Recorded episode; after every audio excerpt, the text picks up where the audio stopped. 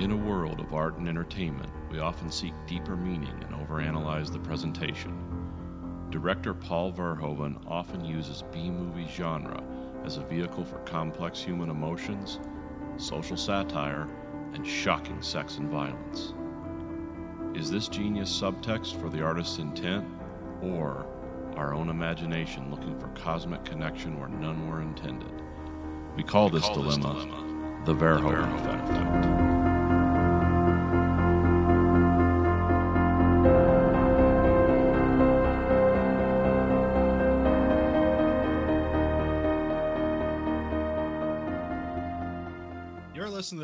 Effect podcast. We are watching network television because me and Nathan don't watch network television. We are currently watching what first aired in 2013, season one of The Blacklist. We're also watching season two of The Mentalist, which first aired in 2009, and season two of Miami Vice, which first aired in 1985. As always, we start with The Blacklist, season one, episode 16. Mako Tanida, number 83. Yeah. Which I wonder if we keep track of the numbers if they mean anything. You know what? I never thought of that, but I'm not going to. yeah. Because once you go to that road, you're going to find way too much that you need to know. So, uh, original air date March 17, 2014, NBC Monday. Tom struggles to keep his secret safe. Ressler goes after the man who's taking down his old team one by one, Mako Tanida. Showrunner John Bokenkamp, written by a ton of people. 15 people. We got written by John Eisendrath. Actually, this is teleplay by. So there's a difference in television. So we have a Joe Carnahan story by. Yep. So if you come up with a story and you write the screenplay, you get a written by credit. If someone else comes up with a story and then you write the screenplay, you get a telebot teleplay credit. Okay. Okay. I learned something today. All right. So it's written by John Eisendrath and John Bokenkamp and Patrick Fassett and John Zinman. They just put everybody on this episode. Yep. Directed by W.M. Watkins. I think this episode is all right, but the amount of writers tells me like this this episode is stuffed with too much stuff. Yes. And it was. It was, some of it was pretty good, yeah, it's just but it changed direction. It's like the ship was just going from one direction to another. But yeah, because it started out like strong wh- when this guy makes an FBI agent in Japan like commit ritual suicide with a short sword. We start out with there's a prison break at uh, Abashiri Prison in Hokkaido, Japan, and I looked it up. It's a real prison. Some interesting stuff I found out about it is there's this guy. His name's Yoshi Shiratori, and he's famous for breaking out of prisons in Japan. He broke out of four of them. He broke out of this one too. They put him in handcuffs, and he was being unruly, and he could just break the handcuffs just for, for sheer force. Yeah. So they put extra special handcuffs on him that like only like a machinist or something could open up. And he would only show up like once a week so they could like let him out. Nice. Yeah. They'd feed him miso soup and he would and there's a food slot on the cell. He would pour some miso soup on that. And he'd also pour some miso soup into the cuffs. So over time, he's able to break the cuffs. Some of this might be more lore than reality, but this is the lore. he's able to break the cuffs, and he's able to dislocate both his shoulders and fit through the food slot in the door and Oh, escape. Wow. That looks like something you'd see in like one of those Japanese horror movies where Yeah. someone's just pouring through a hole in the wall that's way too small for a human being to fit through. And weirdly enough, this guy also stealing tomatoes from a farm, and the guy like the farmer came up and like tried to attack him, and he ended up killing that guy. So then he was on the run, and like he ended up kind of a cop get, and this is like in 1943, so this is like post World War II, or this, yeah, this is after the he broke out in 1943. So uh, this what I'm talking about is like even further on. And this cop gave him a cigarette, which I guess was like really valuable at the time. And he kind of broke out down to the cop and told him who he was. And so they took him in and he was like facing the death penalty for killing the farmer but then they kind of determined like uh, when this guy escaped places he never harmed any guards or anything so this guy so they kind of i don't know it seems like injustice for the farmer but they said that that was self-defense how he killed the farmer and so he got put in prison again and then served his time and then got out lived the rest of his life uh, he had a daughter and a wife too so Oh, okay. Well, good. interesting guy yes Yeah. that was so yeah i was just like it's one of those like is this a real place so like so that was an interesting thing so Japanese uh, legal system, even though this episode only has very, very little to do with it, is very interesting. how they Yeah. do things because how they do things now is sort of based on how we do things, but it's got its Japanese style because they still have executions there like all the time and Oh, okay. when they execute people, it's they treat them with great and it's execution by hanging.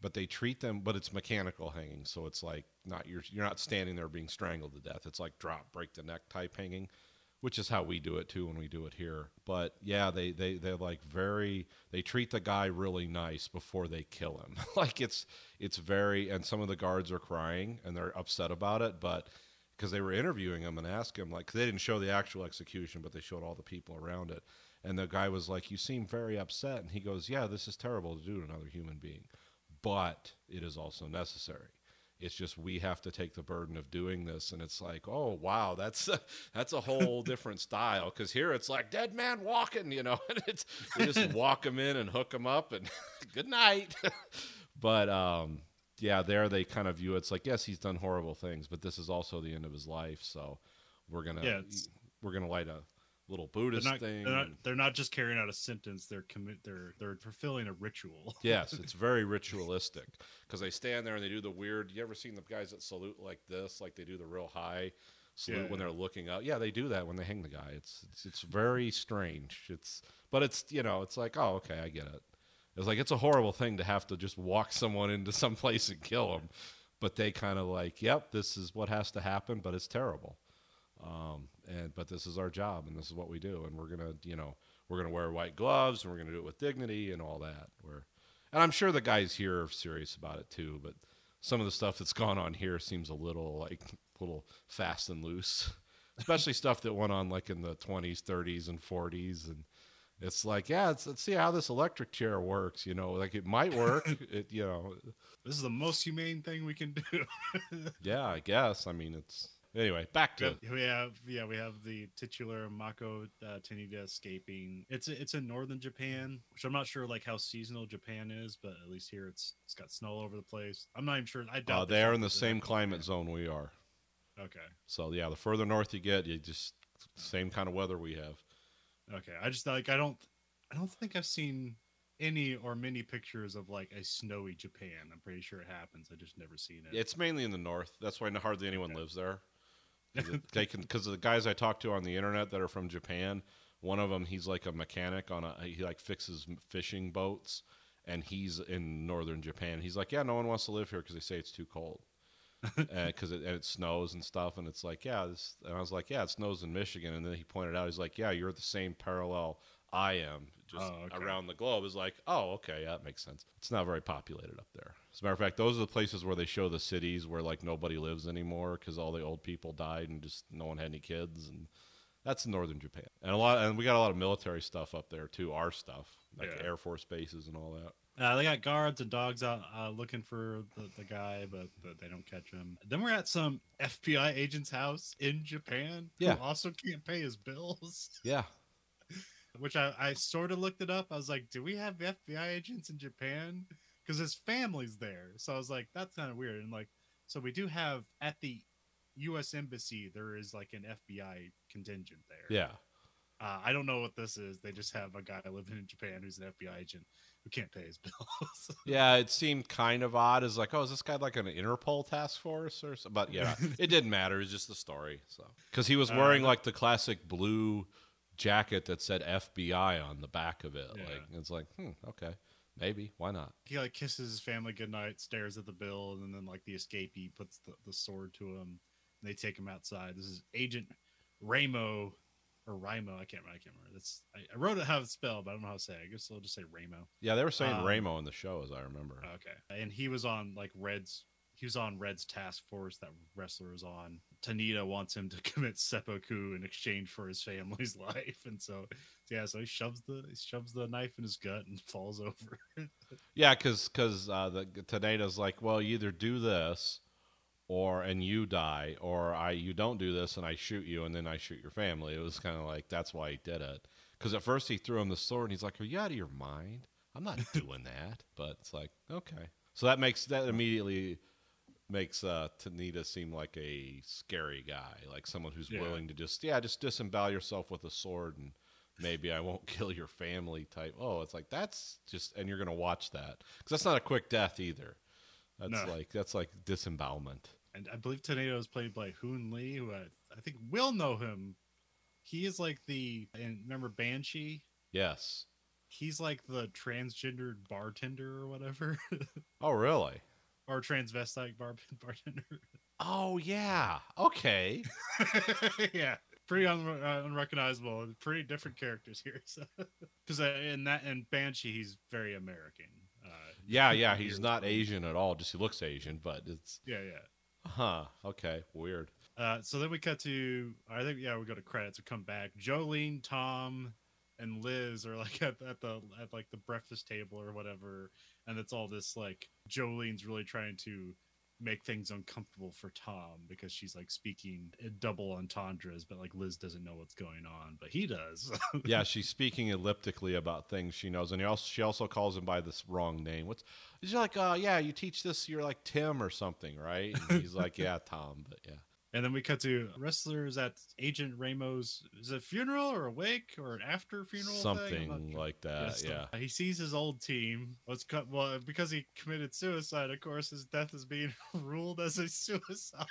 Yeah, no one's like looking into that. Like, oh yeah, he just like ritually disemboweled himself. Like, yeah, for an Italian guy and a New York FBI agent, that's a little. He really got into the Japan thing, huh?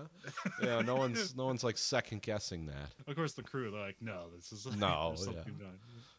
Uh, and then one of the cl- crew blame Red. Then we cut to Red, and he's at some ballet recital, handing money off to a dancer for mysterious reasons. I mean, we find out later on, but it seemed more like, oh, is this one of the, the like, you know, Red has a housewife that deals drugs, and like, so Yeah, is this one of those? yeah. Was, is he a patron of the arts in some weird way? And but they do like drug deals in the background or something. But, Yeah. uh, but then Ressler meets with Red. I wrote down the dialogue that, that Red said because it's not always like you know fun Red dialogues where he just makes everything a bit more interesting than what would be a pretty standard scene. This is like I came to see you, Donald, and it wasn't to revisit all the times I eluded your little coterie of door kickers who pursued me with such fervor and zeal. yeah, you love the redisms. and then news here, Red tells Ressler about Tanida, and he's hunting Ressler's old crew. So then we have Tanida kills McGuire by like I don't know, like cutting his head off and throwing him off a bridge or something. Or It- yeah, his- something weird. He's just laying in the snow and covered in blood. Yeah. yeah, yeah. And then Ressler goes to hide Audrey. And then Jolie and Tom meet at like his tactical warehouse. so now it's full. Now, I want it was still kind of like, all right, we don't know what he's doing. He hasn't necessarily admitted to anything. Now it's full on. He's just some agent for somebody. Yeah. He's got his whole like guns everywhere, a muscle car just in a warehouse somewhere. Yeah, and Lance Reddick is following them and taking pictures. Yeah, yeah. The Cowboys on the ta- on their day. They also talk of like getting word to Berlin because they said like he went dark, so that's why she's there. So somehow Germany's involved, or at least some station, some something stationed out of Berlin is going on here. Yeah, I mean, I'm, that kind of goes. I, I have heard that term only. i- i- like, that's a big Cold War thing Yeah, because Berlin Station was kind of like the KGB's entree into Europe, and a lot of operations got run out of Berlin because at that time it was a divided city. Um, Yeah. So they refer to it here. It's like, oh, is this still the Russians or what is this? You know, I don't know. yeah. It just sounds cool. Ressler gets attacked on the road when he's trying to bring Audrey to his like his off the grid place. Does Audrey get shot twice or just once here? I think she gets There's a part. She gets she smashes her head into the windshield or into the driver's passenger side. Yeah, window. but it looks like blood sprays up into the window. yeah, it looked I like she really hit her head because she was walking around. So I assume she didn't get shot in the head. okay. Because I thought at first it's like, oh, she gets shot in the head. Like, why is there this corona of blood on that uh, passenger window? But it turns out she's banged her head. I'm guessing. Okay, okay.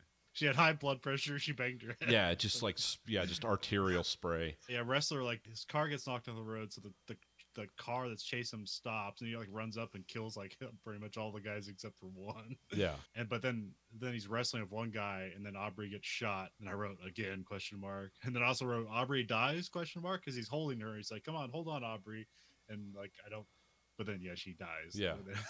Which is like this is the woman he like broke up her marriage just by you know because he was in the hospital and remember he was the emergency she was the emergency contact that he never changed yeah. so it's like oh he was just rekindling something from like a couple episodes again and it's like oh now she's dead which Yeah, is like felt like it set a felt very like- dark tone all of a sudden like oh wow okay Yeah. Well, also, I felt like you needed to do this like a bit.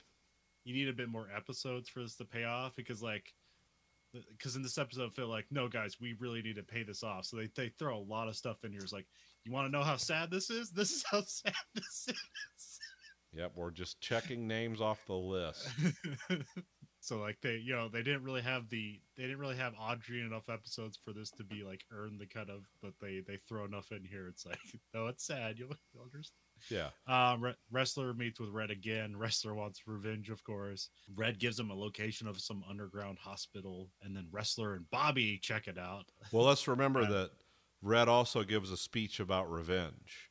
Yeah. Before he reluctantly gives the information he's like yeah you're not you don't really want to do this because It, what the like- pain never goes away like Well, I, I thought what the weird thing here is he said like you know it's, yeah it's going to change you to murder a man in cold blood, which you know Ressler killed several people I think so far, and he wouldn't be killing this guy in cold blood. It'd be in hot blood.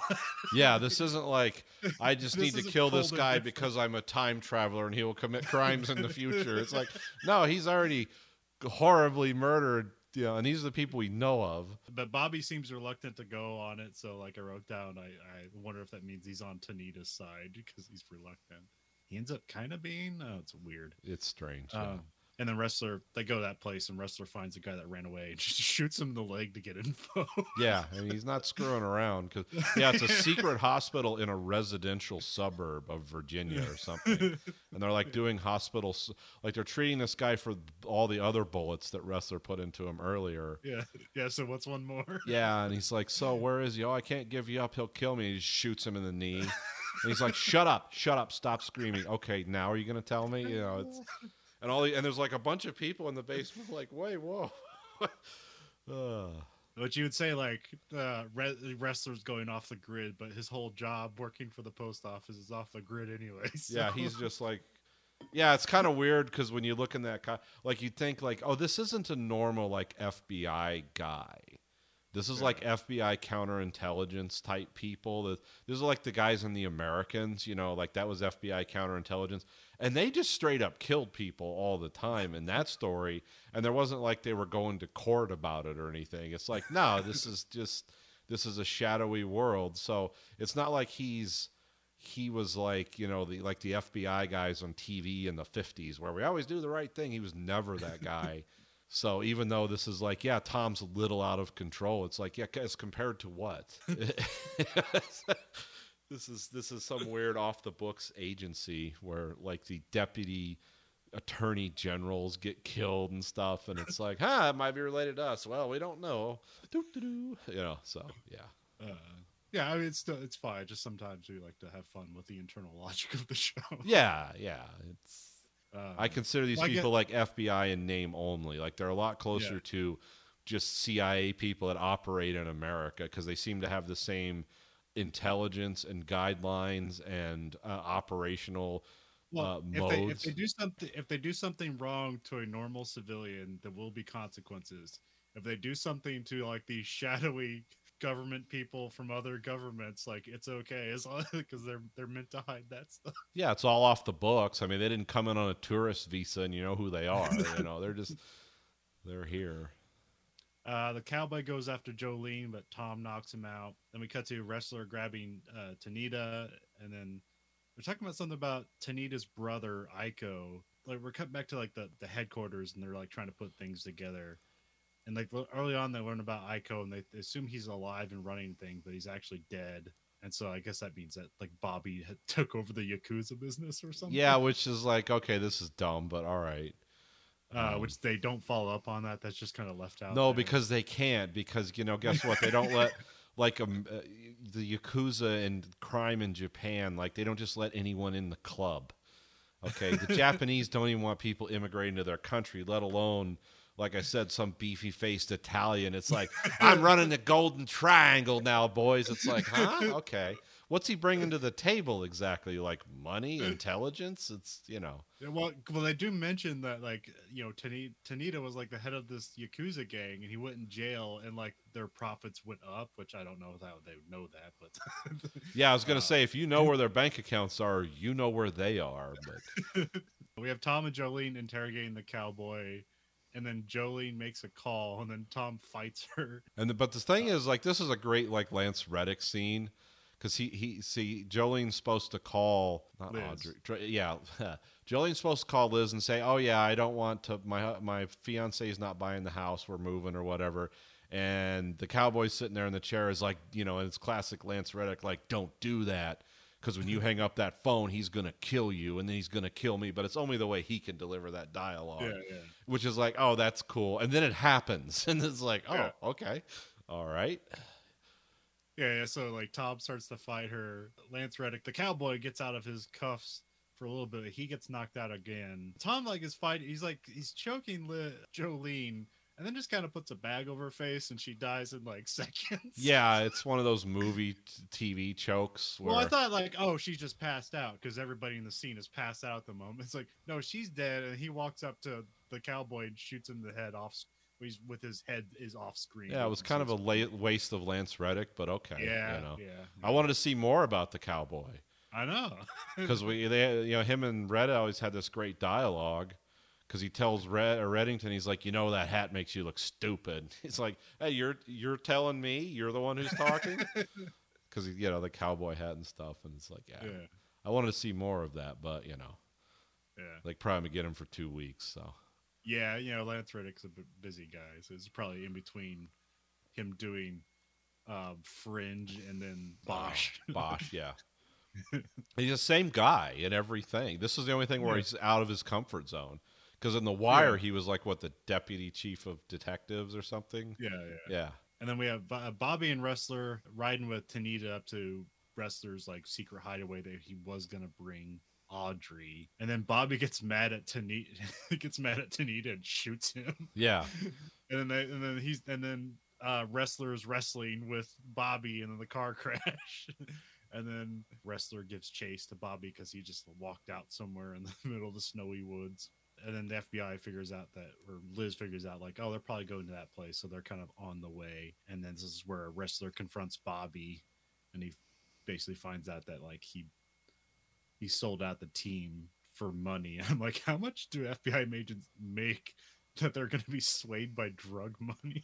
yeah. I, yeah, I don't. I thought they were pretty well paid. They, I mean, I know That's you I got. thought, I don't know. Maybe But I mean- not. I don't know. But Uh, but that's the theory of this episode. That's why you have that guy in money trouble. Is he like, oh, this is why the guy swayed. It's because we paid the FBI nothing. I guess you got to come up with a motivation other than it's like, no, I was I loved evil all my life. That's why I became an Yeah. FBI agent. I- that which would be cool. Like I'm obsessed with evil and murder, but that wasn't the case. No, there's there wasn't enough time this episode to really follow anything. No, this it jumped around a lot. yeah, so Ressler wants Bobby to commit seppuku, seppuku or get shot. Liz shows up and she talks Ressler down. Ressler just pops off some shots for fun. Yeah, but the way they show it, it's kind of cool because they just have Ressler in frame and his gun going off. It's like, oh, did he just snap and execute this guy? But then they kind of pan over and you see it's like right next to his head, but it's, Yeah. it never hit him. So now he has hearing loss, of course. Yeah, now he's like, what? You want me to do what? Uh, Which also is kind of like weird. It's like because like the other FBI agents have guns on them. They're like, don't shoot him. He fires the gun and they don't shoot him. Yeah, which is like contrary to everything that's happening with police and law enforcement in this country right now. So they're, they're, they're preemptively shooting. They're they're just coming in wildly firing away. But you know, it's it's very Ressler for him to just you know just throw off some rounds. Yeah, he, you know he likes to do that in the middle of New York City. and then apparently Bobby is overcome with guilt and having to deal with the American justice system, and so he stabs himself in the gut. Yeah, which is like no no Americans doing that. I'm sorry. It's And then Tanida gets away, or they go back to the car, and he's broken out. yeah, after being shot twice in the chest and maybe he had bullet vest. I don't know. We never see him again. Well, Oh, we do. We- Well. but we'll, we'll get to that. Ressler goes through Aubrey's luggage and finds a pregnancy test that's positive. oh yeah, I forgot. Yeah, the just the cherry on top of darkness. Surprised they didn't have Ressler like looking to the sky and seeing him and his daughter and his girlfriend. It's like, oh, this is what could have been. Now I'm obsessed with evil. Then we cut to another scene where Tom is burying the cowboy and Jolie. Yeah, I want to know where this guy lives, where you can go and like to dig two holes that deep, and like nobody, and because the, car, the lights of the car are on too. It's like, do you know how long that takes in the winter to dig hole? Unless it's going to be just pure shallow grave stuff, but I don't know. Unless he just like preemptively just had those Just just holes ready to go. Yeah, pre-dug graves. That would attract attention if anyone's walking through the woods. if you wanted to keep someone off your land and you own a large plot of land and you know people are hunting or walking when they shouldn't be, yeah, just start living leaving pre-dug graves around. They'll, they'll And we, then we cut to that the back. We're back at the ballet, and there's dancers are putting on a performance, and they're talking about a rumor about Red. Red's yeah, because he's the only one watching. We also cut back to Tom and Liz, or uh, Tom is in the shower getting the blood off, and then Liz pops in. And is like, "How was your day?" And he's like hiding, like washing off the blood on like Liz's back. Yeah, he's just, yeah, he's just blood all over him, and oh, it was pretty good. Why are you taking a shower with the lights off? No, no reason. Come here, give me a hug. Have you ever? I mean, I've I've heard people like give tale of night of dark showers and it being better somehow. Like I've never never trust a bathroom. That Yeah, I'm not into like falling and going headfirst into porcelain toilets. And, uh, it's nice with a candle. I've done that before, but yeah, I I've just, heard I've heard like dark showers. Also, dark showers plus a beer, a shower beer. yeah, just that, that's usually what gets you going in the morning. It's that Heineken sitting right on the shelf next to the shampoo. Uh, you're not in a bad place at all if that's uh, that's your routine. No, it's nice with a scented candle sometimes, Uh, it, it- but Um, only when it's cold. If it's really cold outside, taking a nice hot shower with a candle burning's nice. But that's about the limit of my feng shui. Red, uh, Red watches the, the ballet, and uh, and also we cut to Ressler getting a box that he sent him, and has Well, Tanida's head. Yeah, but see, this is the weird thing. Like he's watching Swan Lake. They're playing the music. The, the the ballet dancers are doing the Swan Lake, and his eyes are. He's not crying like weeping, but his eyes are kind of moist, and he's just sitting there staring. Yeah, yeah, his eyes are more reflective because he's about he's about to go. He's teary eyed. Yeah. he's not he's not he's not crying tears, but his eyes are more reflective because he's more emotional. And while Swan Lake is playing, this like Ressler gets this box, and it's like this is from Mister Reddington, and he opens it up, and and while we're the camera's going back and forth between him emoting about Swan Lake for w- reasons we don't know yet, ah, he opens a box and it's like, yeah, that is Tanida's head in a box. Which is really like, see, that's what I like about how they write the Reddington character because that's a thoughtful gift in a lot of ways because you can order those mealworms online and just put it in like a box full of soil out back and they'll bone it down and then you can like you can you can kiln fire that glaze it and put it right next to your bed. So it's there when you go to sleep and it's there when you wake up. And it's always a reminder that you won. Which i guess is what red's trying to say. I don't know. I don't know what you do with a human's head. Um never been in that situation believe it or not. Uh so hey Ressler, here's some evidence. We'll see what you do with it. It's just it's just like jelly of the month club every day though. It's it's like yeah, this is the guy who killed the woman I loved, and there's his skull.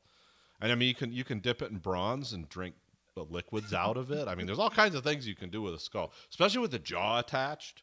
It's like yeah, you can really like display that, which would be mechanical motors in it. And make yeah make the jaw put some LEDs from the eye sockets and just go into a blissful sleep. revenge has been bet. Yep. I I have been satiated.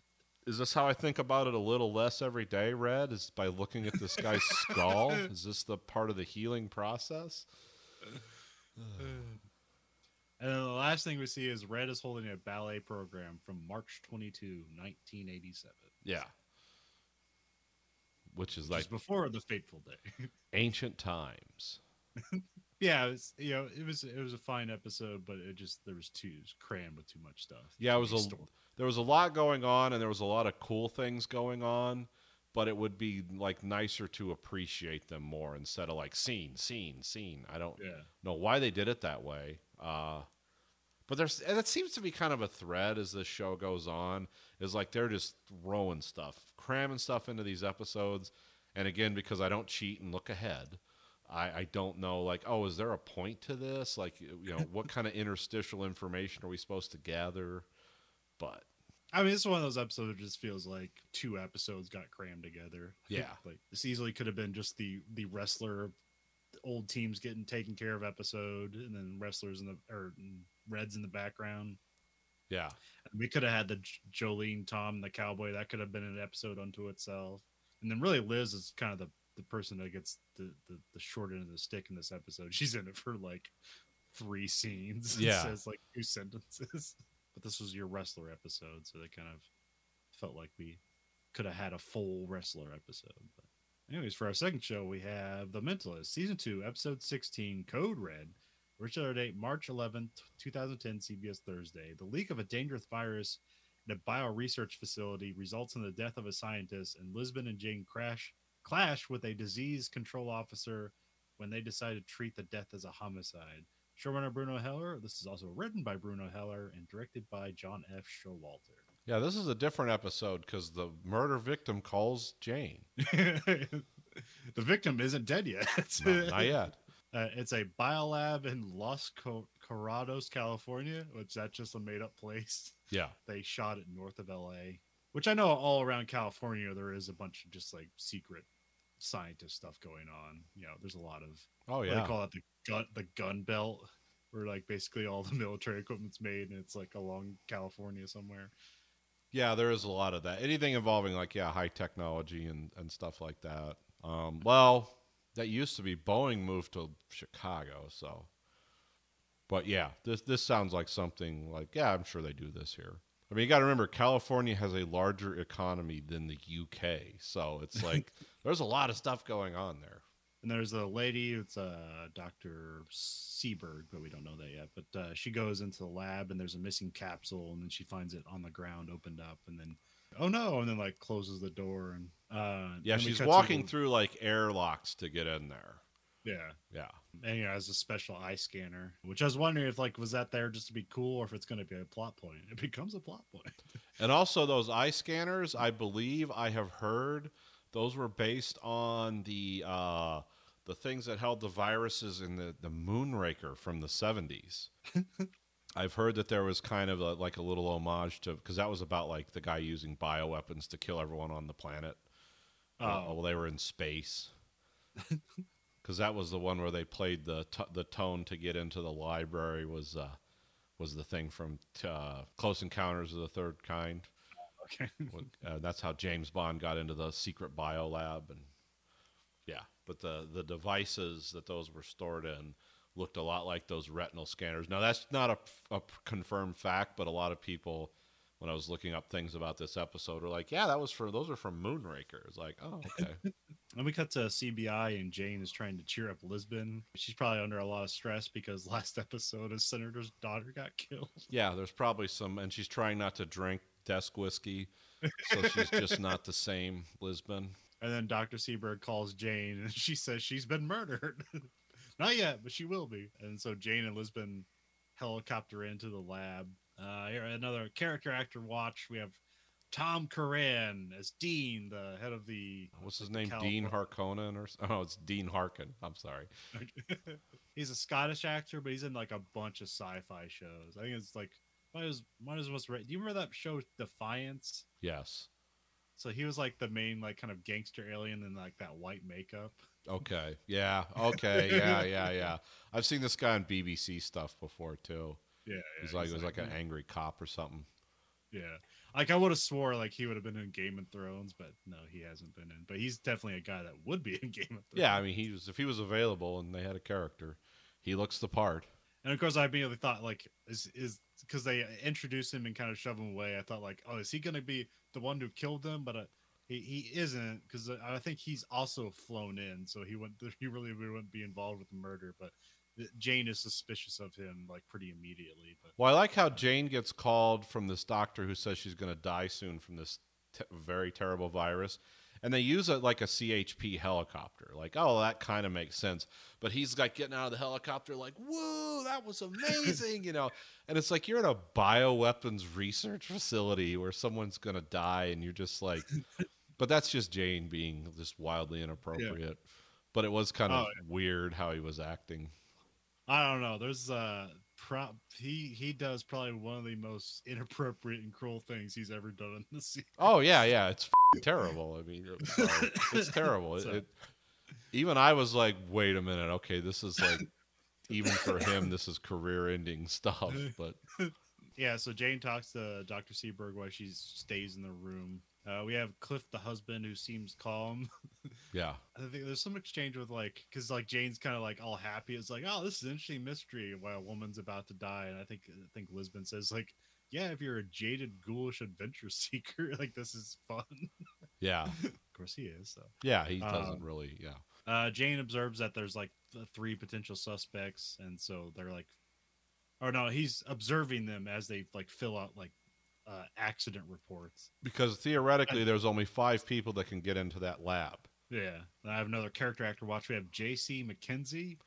He's like he's almost in a hundred things. Okay, Uh, he's kind of he's basically looks like a B grade Alan Ruck.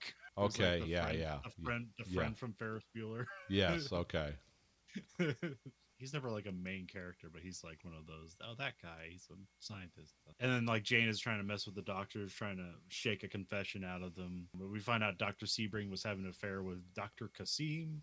yeah. Uh, but apparently, apparently, her and Cliff have an open marriage, and so it's not a problem. Yeah, for me at this point in the story, because I really like, you know, the Dr. Seaberg and her husband. It's like, yeah, they seem like kind of nice people. They're probably like way too smart for the rest of the world. And it, it's like, oh no, they're sickos. They're doing like weird, like, yeah, you can sleep with anyone, and so can I. It's like, yeah, that always builds a strong marriage. Okay.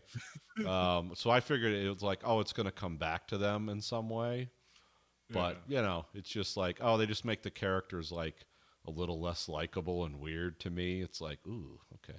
Uh, which just doesn't help. The next scene we have like that tearful phone call with the daughter as Seaberg uh, uh, awkwardly dies. yeah and she's like don't cry. Don't waste your energy. You can be sad for two days because of my like suffocating death or whatever however that stuff kill because they said uh, by the way also they're working at some bio lab and they're not you know americans this is like american law. They always say this stuff like well we're not developing bioweapons we're developing cures for them but this stuff is so lethal they said oh if this gets out like every vertebrae in 60,000 miles will die or something crazy like that and it's like yeah. whoa these people should be wearing like spacesuits working with that stuff yeah, yeah, the daughter in tears as Cliff stands by, and he just seems to be slightly shaken by his wife dying. yeah that doesn't look great for him. He should be more emotional, but like like his whole thing, he's a he's a really smart guy. Being emotional doesn't help anything, so he just doesn't use his emotions. yeah this is the vulcan What- way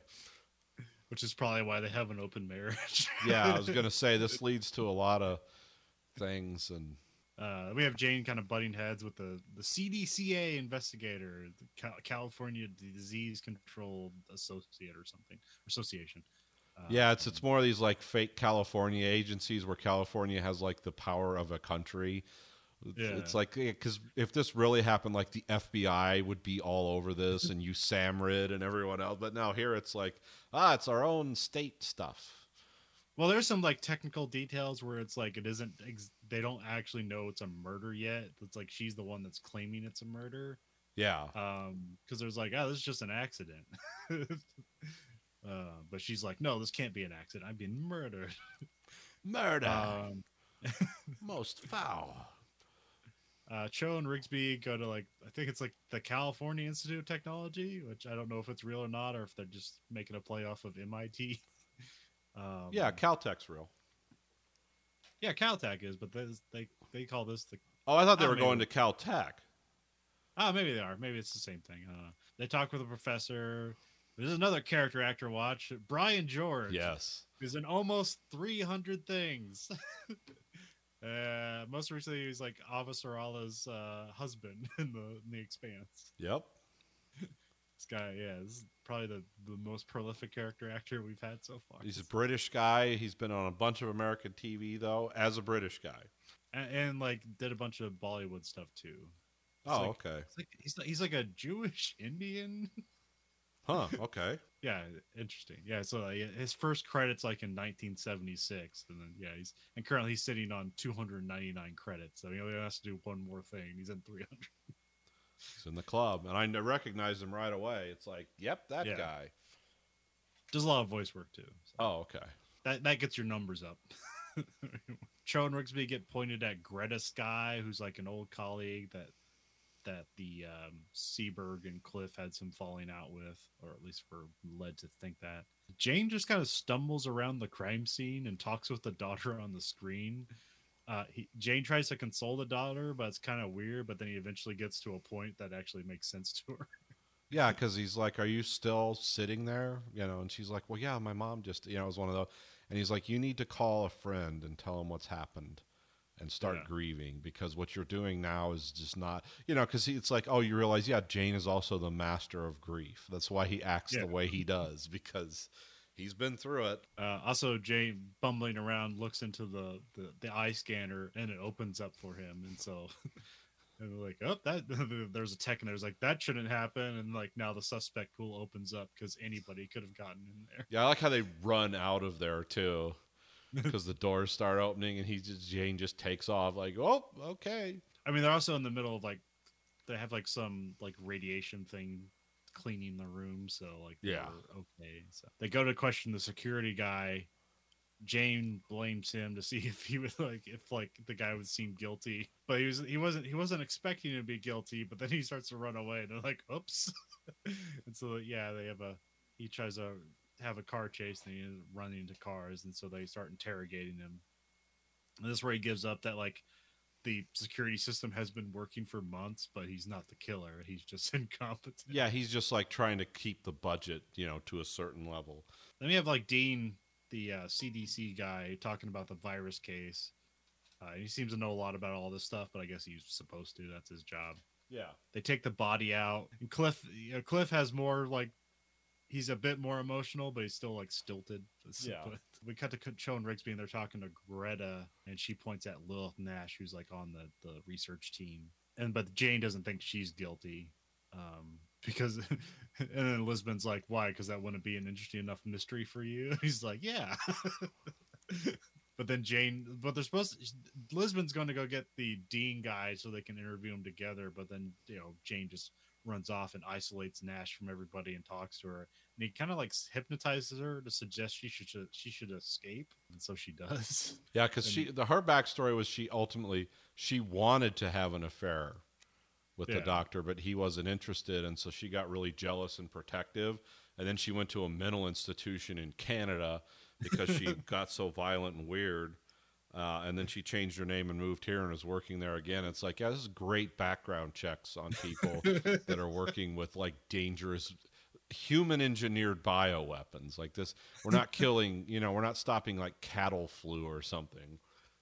It's like yeah boy their security su- but you know once you find out the eye scanners don't work and they were just like well it's expensive to fix that it's like oh yeah maybe they wouldn't really do good background checks on their employees because they're trying to make money after all we have a code red gets called. They find an an open capsule, and then I wrote, "Wait, is this a Jane ruse?" And of course it is. yeah This is one of the most cruelest ruses he's ever done.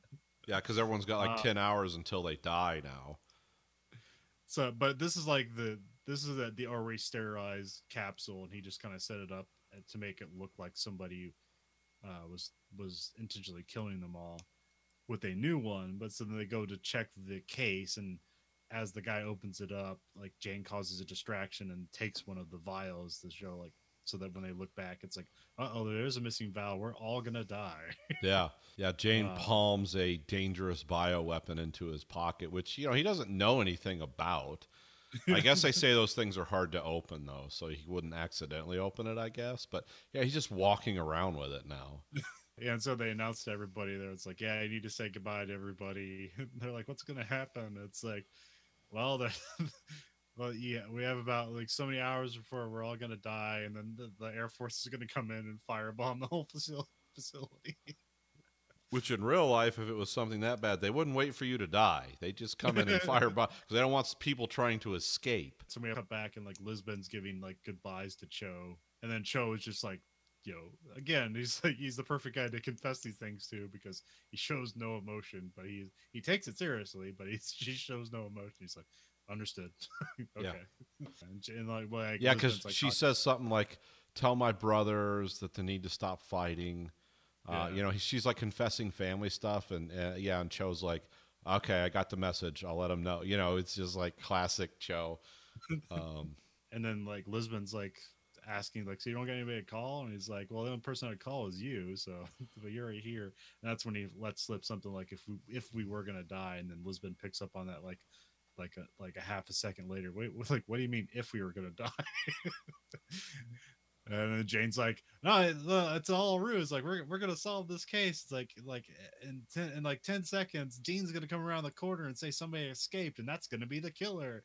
And then of course it doesn't happen. It happens in like thirty seconds. So she punches him in the face, and then he comes around the corner, and one of the one of the scientists escaped, and it is the guilty party, which is um Welks. yeah, that and that's your B grade Alan Ruck guy. Yeah. Griffin Wilkes. So then Jane hands the virus back to Dean and just kind of runs away. Well, he, he has the virus, so Dean won't beat the shit out of him. He's like, "Oh, here and here's the virus. You you want this?" And he just runs away, and yeah, and we find out, and this kind of, and this like a letdown of the episode is like, so they interview Griffin. And he's just like, "Yeah, I've been selling the small portions of the virus to the black market, and that's just kind of it." yeah. It's like, wait a minute. This now, see, this is where like everyone in the country from all the three letter agencies would be like in that interrogation room. Yeah, It's like, you know, you're not going to San Quentin. You're gonna be. You're going to a black site. and you're probably not going to be able to see or hear ever again because of all the awful things we're going to do to you. Uh, and we're going to go kill all the people you've been selling this shit to. Because it turns out there is a treatment for this, uh, but there and there's a cure. But the reason the doctors don't take it regularly is because the side effects are horrible. That's why Welks escaped because he'd been taking because he figured, well, I'm not going to die because I'm already immune to it. yeah. I'm not Um, gonna wait here to get firebombed. Yeah, like, this, you know, because it does make sense, but it's Yeah. also like, yeah, Jane is like, I'm never working with you again. Like this, this doesn't uh, happen. Yeah, it was, it was an it's a different episode. I liked Yeah. it, but it was, it was also, Yeah, it seems like the the Bruno Heller written episodes like go really big with a lot of stuff. So yeah, this was like, this would be like a national crisis, or maybe it wouldn't. I don't know. Maybe the stuff happens all the time. We just don't know about it. But yeah, like Jane tricking people, tr- Jane tricking like hundreds of people into thinking they were gonna die, and having to sit and wrestle with it. That was like the one of the most manipulative and cruel things he's ever done in the series. Yeah, that's bad. but I but at the end of the day, I enjoyed the episode. It was Yeah. engaging, and I was like, oh yeah, this is this is beyond quirky. Uh, and for our third show, we have season two, episode sixteen, Little Miss Dangerous. Yes. Original air date January 31st, 1986, NBC Friday. Crockett and Tubb visit Miami's Kinky Sex World Parlor. Uh, that's the name of the parlor, Sex World. uh, when a sailor shows up murdered, the trail leads to a mysterious underage dancer. Tubbs tries to straighten out, but is more than, but is this more than a, than social work? Uh, showrunner Michael Mann, written by Frank Military, directed by Leon Ichazo. Interesting episode. yeah, it's uh, totally different. It's like a serial killer episode. Yeah, we start with the strip club and, and music. I think is the Ted Nugent song playing there. Yeah, Ted Nugent has a song called "Little Miss Dangerous." I believe that's playing. Uh, it gets played a lot in this. I think it gets played several times in this episode. Yeah, basically, whenever the main uh, female guest character is on and performing one kind of thing or another, it's uh, she's on. That that song's playing a lot. Uh, yes, we have a girl in a studded collar stripping, and there's on a, fi- a stage that's on fire. Uh, yeah, it's playing that song, and then, then there's an S and M guy revealed. He's got like a cuff belt on. Yes. uh there's like there's like the the crowd isn't just like old young people that are horny there's like a bunch of old people in there too Yeah. it seems to be like this is you know it's one of those weird things you know it was like in in taxi driver where there's where like they go to the like the the porno theater and like he's trying to say like no all kinds of people go here. Like, like no only creeps go here. But like the the place that in in his head he thought that that's this crowd. Yeah, this is this is what he's really looking for. this is the this is the crowd in Travis Bickle's head for that porno theater. It's all walks of life. This is just all art. Yeah, because what was the club called? Sex World. Yeah sex world yeah, Yeah, and it was all like it was very yeah. The neon pastel of this was episode really stood out. I mean, it had an interesting episode because it was basically like kind of low grade S and M, like what you can put on TV in the eighties. Yeah, yeah. But it was dancing on a stage with fire and smoke, and it, you know, it was like, oh, the, what are these guys paying to get in here? Five hundred bucks a ticket. I mean, this is like really elaborate production. And then we have Kat, the, the male stripper boyfriend, who seems very supportive and has an open relationship with with the with the I think it's yeah Jackie. And he's a he's a very tragic character in this episode because he see yeah he's like what this w- woman needed. Yeah, He's like a supportive and caring person, but she she's like she doesn't have this. She can't her, from her upbringing. She just doesn't have those emotions to to, to uh, believe in that. So like even though he's he's very devoted to her, like it she doesn't mean anything to her. So yeah, but yeah, she goes out and sleeps with some sailor for money, and then stabs him with a knife. But the way the scene is shot, it's like a knife comes into a hand and there's stabbing going on. You don't see it, but it's implied. And it's like, oh, did that sailor kill that girl? You know, because you don't, Yeah. you know, it's not what you expect. Yeah, yeah, yeah, yeah. Because eventually they just cut to it, and you see like, oh, the tailor, the, the sailor is bloody and laying on top of her, and he's like, oh, she killed him. It's like, ah, twist, Yeah. female serial killer. well, I guess you don't know that she's a serial killer yet. It's like, wait, why did that happen? And then Cat comes in, and he finds a dead dead sailor, and I, I wrote they start covering up the murder because she's like burning his pants, but I guess that's just part of her ritual, or not necessarily like hiding the murder. Yeah. And that, and then that and the weird, like, um, the real simple, like, crayon drawings yeah, of people being murdered. And I remember this year was the same year that, like, Manhunter came out. So I know Michael Mann was just the showrunner at this time, but. yeah. It's like there seems to Oh, be yeah. some Oh, yeah. influence seemed- here. Yeah, this seemed like a very Manhunter Yeah. episode. I mean, because we have Castillo has like a vi- a meeting with all of Vice, and then they're talking about all the other murders that she committed, and it's like, all right, we got a serial killer. So then, Yeah, uh, the crayon like- killer. So they got to crack down. So they're like that. There's like her, there the reporters harassing the cops for info on the serial killer, but also you have like the cops like taking in like all the all the the the sex workers out there uh to one take them off the street two to try to get background on like which one of them is killing the johns Yeah. but they're not taking all of them in because like because crockett's talking to one of them but apparently they didn't you know they weren't picking up a customer at the time they were cracking down on everything because even like she's like yeah crockett you gotta like you gotta you gotta find this guy because like i gotta i gotta put food on the table Yeah, it's yeah, there's a, that kind of rough like oh wow, these people's lives are really hopeless. and then Tu- Tubbs is talking with Jackie, and there's like basically no indication that she just killed the guy. It's like she just seems fine. And then she tells him uh, she that she's stripping at the at sex world and try, but she's trying to get into acting. She also says she's 19. Yeah. You know, of course, Tubbs is like, yeah, stripping doesn't lead to acting. Also, you're in Florida. there's, there's a lot of acting jobs here. Yeah, this yeah, the the route you're going down in South Florida does not lead to you know, the the, the stars of Hollywood. It's uh leads another way. Well, I will say like the actress in this um she does a good job of playing like this kind of vacant person that doesn't really seem to have a lot of emotions. Yeah. which which you find out like is later is like oh yeah that's her personality that's like her thing is, is like she doesn't really have feelings this is why she like oh i gotta stab sailors to death and prostitution well, things And she's also good at like acting innocent, but that's also just like a ruse, but she knows how to do it. yeah yeah it's she's very convincing as like oh she's evil but not like threatening evil not like burning Yeah. evil it's just like yeah she'll happily hack your head off but like you know she won't cry about it And then I've seen where like where Kat and Jackie are back at their place, and Kat proposes getting married and getting out of town. because, you know, the heat's on them. But then she's like, No. no, I'm not ready for that yet. I got other things I want to do. It's like, like kill more people. Okay.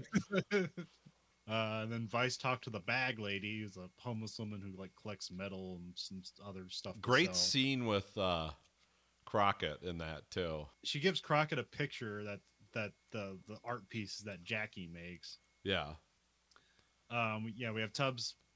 Tubbs sees Jackie like walking off with some guy across the street, and like I don't know which way he's thinking this is because we know it's like, oh, that guy's in trouble, but he's thinking like, oh no, she's in trouble. Yeah. Yeah. Tubbs so totally sees her as a victim, and he wants to be like he wants to save her. Yeah, Like he thinks there's something interesting about this girl, but he's not interested in her for.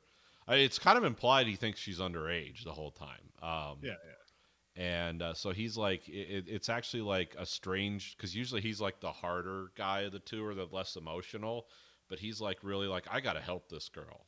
Of course, she's responding to it like, well, it's you know, let's go have dinner and sex, and he's like, no, no, no, this isn't what I'm here for, and yeah, so he sees them at the scene and takes off, and then it's just the bag lady and and and Crockett. How, yeah, we have we come back to the bag lady and Crockett gives her some wine Yeah, and she's brushing her hair with a toilet brush. Yep. And he like hugs her and stuff, and he- she's like, "You're so handsome." He says, "Yeah, I get that from all the ladies." You know, he, it was a good scene though. It seemed Yeah. fun. It's like, yeah, this is a crazy person. Here's a bottle of wine. Um, have fun. I would- say she's like she, a character actor watch, but she did like thirty things, so she's not exactly, you know. yeah, she did a good job in yeah. this. But Yeah. yeah, And then she spots Cat, which is kind of funny because Crockett's like, "That's nothing like the guy you described." yeah, you said like a tall, blonde, like European looking guy because everything's from Europe for her, like movies. She she makes all these references, but and she's and she yeah, then she's like, "That's him," and he's like, "That's nothing like what you said." It was so. So we got Tubbs going up to see the girl with the guy, and then you got Cat following him, and then you got Crockett following him. Yeah, then Cat takes a swing at Tubbs, and so he gets arrested and taken in. And Vice think Cat is the murderer, uh, and so they try to keep Jackie away from Cat. And we have a like a separate scene where some guy's trying to pick up Jackie just from his car. Uh, she gets in the car with him, and then we cut back to Sex World where Crockett and Tubbs are waiting around because uh, uh, Cat's up there doing a show, and so they're waiting. They're just following him around to see if he kills anybody. And in the meantime, Jackie stabs and kills another guy and then sets him on fire while he's in his car. Yeah, it was kind of a weird scene because she just like Uh, lays a book of matches on this guy, and yeah, makes an art piece, sets him on fire, and then Zito and Switek find the flaming car, and they find another Jackie drawing, but they don't know. Um, but this, but then now they know that Cat didn't do it because Crockett and Tubbs were there the whole time while the guy was killed. So uh, Tubbs gives Jackie a key, uh, key to their safe house, which is a crazy safe house with like an indoor pool and like just a huge place. yeah, yeah. Here's your safe Uh, house, like the million dollar mansion in, in like one of the most expensive zip codes in the country. It's like, oh, okay, nice police safe house.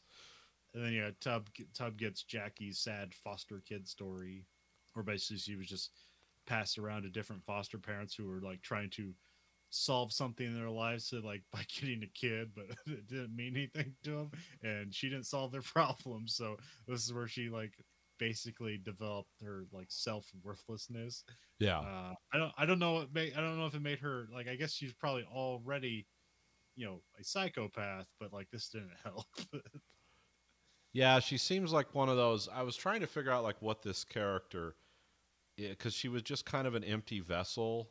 Because she even described herself as that. It's like people wanted me Yeah. to be their dead daughter or their whatever, and I, I. It was also implied that yeah, it didn't work out for that reason. Then there was other things, so I'm assuming sex was involved. yeah. And um, Yeah, well, I mean, like she has sex with a guy, kills them, and sets things on fire. So those were somewhere in her background. That all needs to happen again for reasons, but we don't get that. But it's implied. Yeah. So it's yeah, it's like she did have a dark past, but like, did it make her evil or what? She that's one of those nature versus nurture arguments you could just Yeah. you know get wrapped around the axle with. But uh, yeah, it was. Uh, but that's who she is, and for some reason Rico doesn't want to see it. But neither does no one else sees it either. So I mean, only only Cat does. yeah, Um, like he knows what she can do, but he wants to believe that she's just a good person in a dark place at the moment. Yeah, it's like yeah, there's these bodies that can all be put behind us. Cat wakes up from a drunken stupor and tries to find Jackie. A lot of weird scenes, just like walking in just like alleyways with just water strewn down the middle, but like like the lights are shining in it and basically it makes it look like it's antifreeze is spilled all over the place. Yeah, it's a very strange, yeah, very strange look. Uh, Tubbs gets flowers at his desk. Uh, then he goes away alone.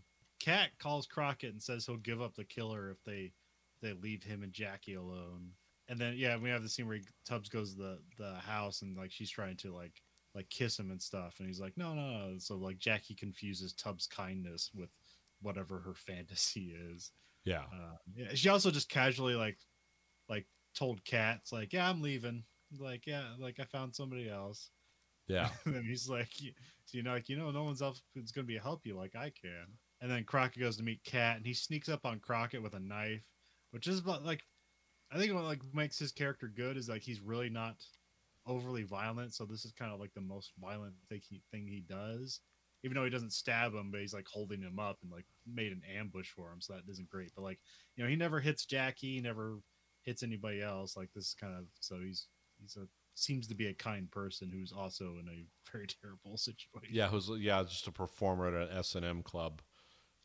Um, he's a Um, weird guy, but not like dangerous weird. You know. Yeah. Which is like I think that's what they probably would have the standard version of this character would be like an abusive boyfriend character. Yeah. But he's not that. But then a patrol car comes by and he Crockett kicks Cat away and then he runs, but the the, the, the beat cops are holding Crockett up. Yeah, because he's just some guy in like a suit with a gun. It's like you don't know who that is in Florida. And then Jackie drugs Tubbs because she says she doesn't want to be alone for the night. So Tubbs like is like, yeah, I'll I'll sleep on I'll sleep here, but like can, we're not in the same place. And he's like, I'll take the couch. And she's like, No, nah, you can go to the bed. I'll take the couch. Uh, so she drugs him. Crockett breaks in on Cat and Jackie's place and sees all the drawings, and they match up with the crime scenes or the other drawings at the crime scene. And then we have Public Images, Public Images Limited, The Order of Death plays. And I was waiting to see like, was that robot for hardware going to come out of the wall or something? What's going on? Because that's what I associate that song with. But yeah, this Oh, okay. they were using this uh, a long time. I do not totally did not remember this episode of Miami Vice. So Uh, well, I, it's a it's a fairly good one to forget. Yeah, So there's a lot of a lot of episodes this season where it's like I don't remember that one. It's like yeah, because it wasn't good. This Yeah. one is a pretty, you know, at least an interesting one that uh, get to enjoy it again. oh, I'll remember it now. Like yeah, it's- now it's cool. But Uh, Jackie uh, cuffs Tubbs to the bed and takes his gun. She like sets the bed on fire and strips, and then like puts the gun to her head. yeah, Uh, and then we have Crockett and Cat like trying to break into the place, and Cat breaks the door down with his motorcycle. yeah, he just like wheelies up the stairs and hits and Cro- or yeah, Crockett has to jump out of the way. And then this motorcycle goes wheel first and like breaks the door out of its frame. Uh, and then Crockett pops in to see the aftermath because uh, Jackie shot herself in the head. Presumably, we don't see it, but that's presumably what happened. You hear the you hear the gunshot. Crockett pops in. He's like, "Oh no!" And then it's just like freeze frame. it's like I don't know, maybe get the fire extinguisher. Yeah. Yeah, your partner's like cuffed to the bed and it's on fire. You just kind of stand there for a beat, like, what's going on? But even And I might like- do that. If I just walked in a room and some lady blew her head off, I'd be like, huh? okay. Let's put out the fire Um, now.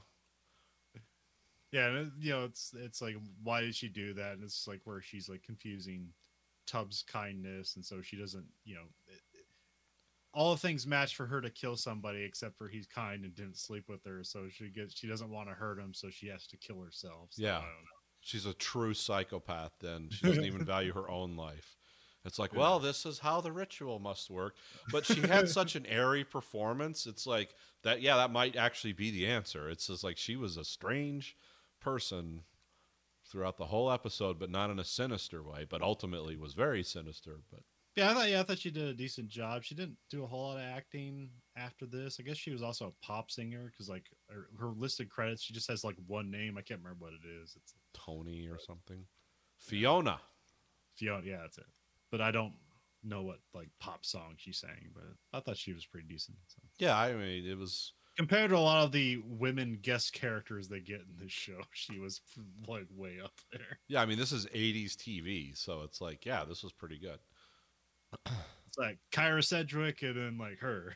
Yeah, And then you have the other ones that are like way down here, where it's like we hired a we hired a seventeen year old to play a sex symbol. yeah, It's like it's like oh she can't act and this is weird. Yeah. Now I'm uncomfortable. Maybe back then it was cool because we didn't have the internet, and we didn't know all this crap was going on. But yeah, I thought yeah, I thought that was a pretty decent episode. Very very Manhunter esque. Yeah, yeah. It, it's kind of. I as soon as I saw this, I went and looked up Michael Mann filmography. It's like, oh yeah, this was going on the same time as Manhunter was being filmed and released. So it's like, yeah, we're gonna have this. It makes sense. I I know the trivia, but I don't know if it happens this season or something. But there, Hannibal Lecter is like a- like a phone call in, one of these Yes. episodes, right? Yes. Okay. Hannibal Lecter play is a Miami is in, in the official Miami Vice canon as a character. But I don't know when that happens. I'm I wondering. Well, th- this this show, th- this is kind of like the tipping point season for Miami Vice, where as if we as we go through the other seasons, it's it's like oh, this isn't. It's going to be a lot more stuff like this and a lot less action fun, because because it, it gets progressively darker as it goes on. I mean, it Yeah. just. I mean, there's been a lot of dark stuff this season, but it's kind of been like one episode, like Monster of the Week darkness, and yeah, it it starts to make a turn here. Also, this is the this is also the episode where uh, it was interesting that I remember the Public Image song was being used as a, they do a lot more tar- dark techno becomes that dark '80s techno becomes a lot more part of the the Miami Vice lore after after this season than any other time. They go away from a lot of pop music and get into a lot more like uh, you know what, what I guess you call dark techno music of the '80s. dark synthwave from Yeah. German, Yeah, synthwave and stuff stuff like that. So. or I guess new wave or whatever. Yeah, then Yeah. it was called new wave. Now it's like they've been all that '80s new wave has been like redissected, and, and it's like no, there's like 800 different categories. It's all, all new wave. If it just has a synthesizer, that that doesn't mean it's new wave. Pretty much almost everything had a synthesizer back then. so. Yeah, yeah. It was just music unlike, you know, it was just rock and roll music's identifiable from when it started to the present. This is just like, oh, this is a different kind of music. This is a new kind of music that came out of the 80s. Well, also it was like another like it was like you didn't have to be like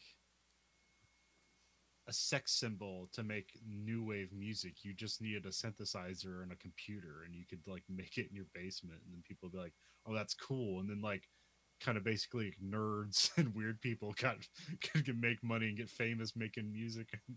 Whereas like, you know, all the rock bands, even though like you know, you could be a talented rock band and like look weird, but still, like the, the top rock bands are still people like, oh, that's a good looking person that knows how to play music. Well, you got to remember, like, the song in this episode, like, the public image, like, that was one of the guys from the Sex Pistols that, yeah, like, that, that's, that became a, a different thing. It was like a different, completely different genre of music, but also kind of the same messages. But yeah, it was it was cool to see. You see Miami Vice darken like a like a cake in the oven over this season. Well, if you like what you heard, and how can it you? You can find us at anchor.fm slash Verhoeven Effect or go to verhoeveneffect.com. I'll bring you to the same place. Uh, there you can you can we have listener support where you can support this show at a monthly stipend of either 99 499 or 999 if if you so wish uh whatever platform that you're listening to us on you can rate us. You can rate us whatever you want. The only thing the algorithm listens to is whatever the highest rating is. So remember you control the algorithm. The algorithm doesn't control you. Also find us at twitter at verhoeven effect facebook verhoeven effect. Um, you can find us on youtube at american greed factory. We can watch both this and that show live and unedited. You also have t-shirts at belowthecollar.com slash greed factory. So for the Verhoeven Effect podcast this is Colin. this is Nathan. Goodbye, America.